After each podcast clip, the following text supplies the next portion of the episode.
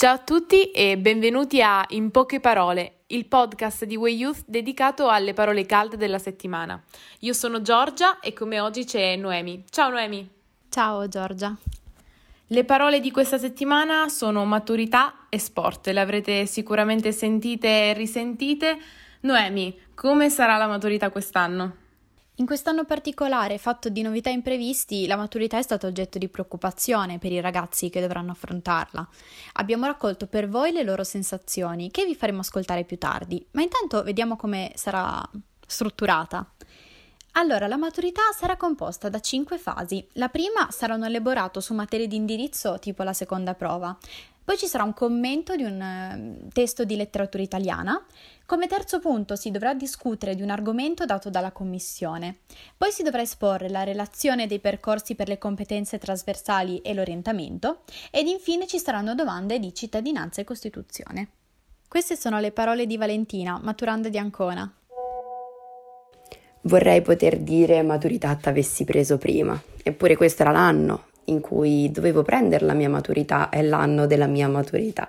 Sicuramente a settembre non, non, mi aspettavo un esame del genere, a settembre eh, desideravo e sognavo di scrivere il tema della maturità, desideravo di vivere quella seconda prova che sicuramente non avrei saputo fare, sognavo di, di arrivare all'orale e di poter giocare e spaziare tra le materie che tanto mi hanno appassionata sicuramente sarà un esame diverso, lo, lo, sto vivendo come un esame fatto a comparti stagni, come un esame che eh, sta più attento alle tempistiche che alle conoscenze e alle competenze del, degli studenti.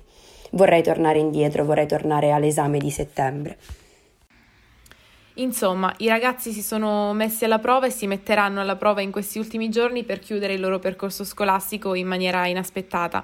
Una riflessione interessante è il pensare che in tre anni si sono succedute ben tre maturità differenti. Io, per esempio, ho provato la maturità fatta di tre prove scritte e l'orale con, con la famosa tesina Noemi ha sperimentato la maturità dell'anno scorso con, eh, con, le fatidiche buste e quest'anno i ragazzi sono chiamati a mettersi ancora una volta alla prova con un format tutto nuovo. Ma le novità non sono solo riguardo le modalità, ma anche nel peso dei crediti. Difatti nel 2018 la valenza dell'esame era di 75 punti, nel 2019 60 e quest'anno 40, facendo pesare il triennio ben 60 crediti. Questo messaggio invece ci arriva da Elena, che ci scrive da Valentano, in provincia di Viterbo.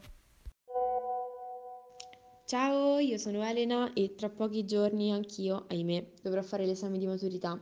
È arrivato questo grande momento eh, in un periodo mh, mm, particolarmente complesso, diciamo, con un eufemismo.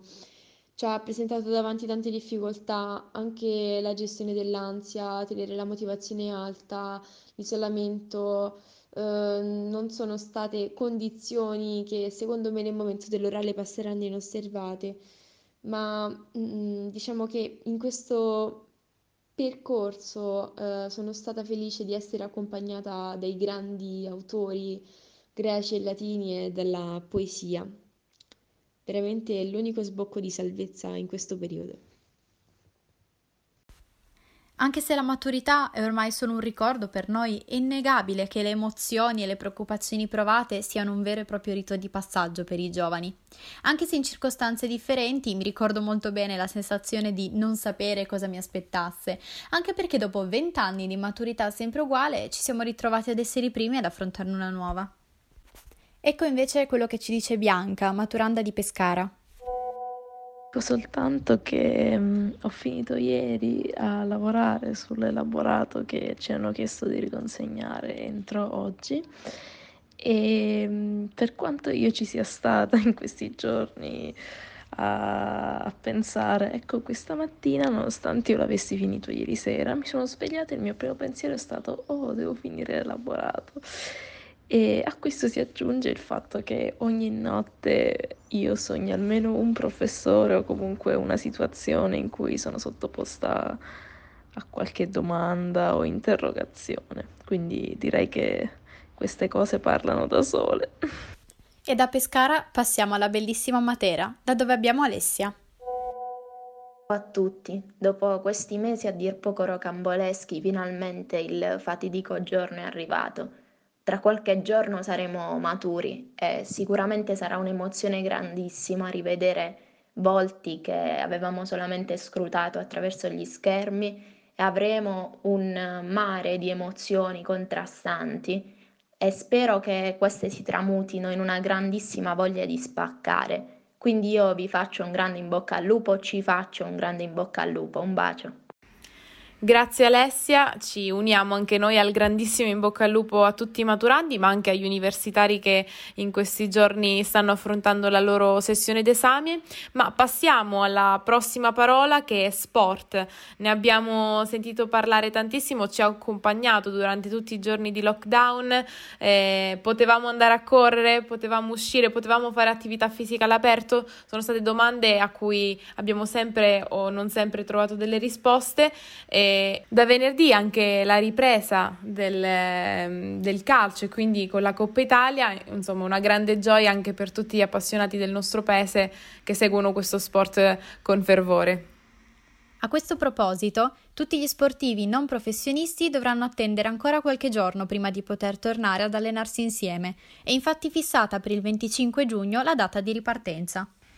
Esatto, Noemi, ma di questo ne parleremo più approfonditamente eh, in un format ad hoc, eh, quindi seguiteci, continuate a seguirci su tutti i nostri social. Io, Noemi, ti ringrazio per essere stata con me in questa puntata. Grazie a te, Giorgia. Non esitate a lasciarci un feedback e farci sapere cosa ne pensate. Alla prossima puntata. Ciao a tutti!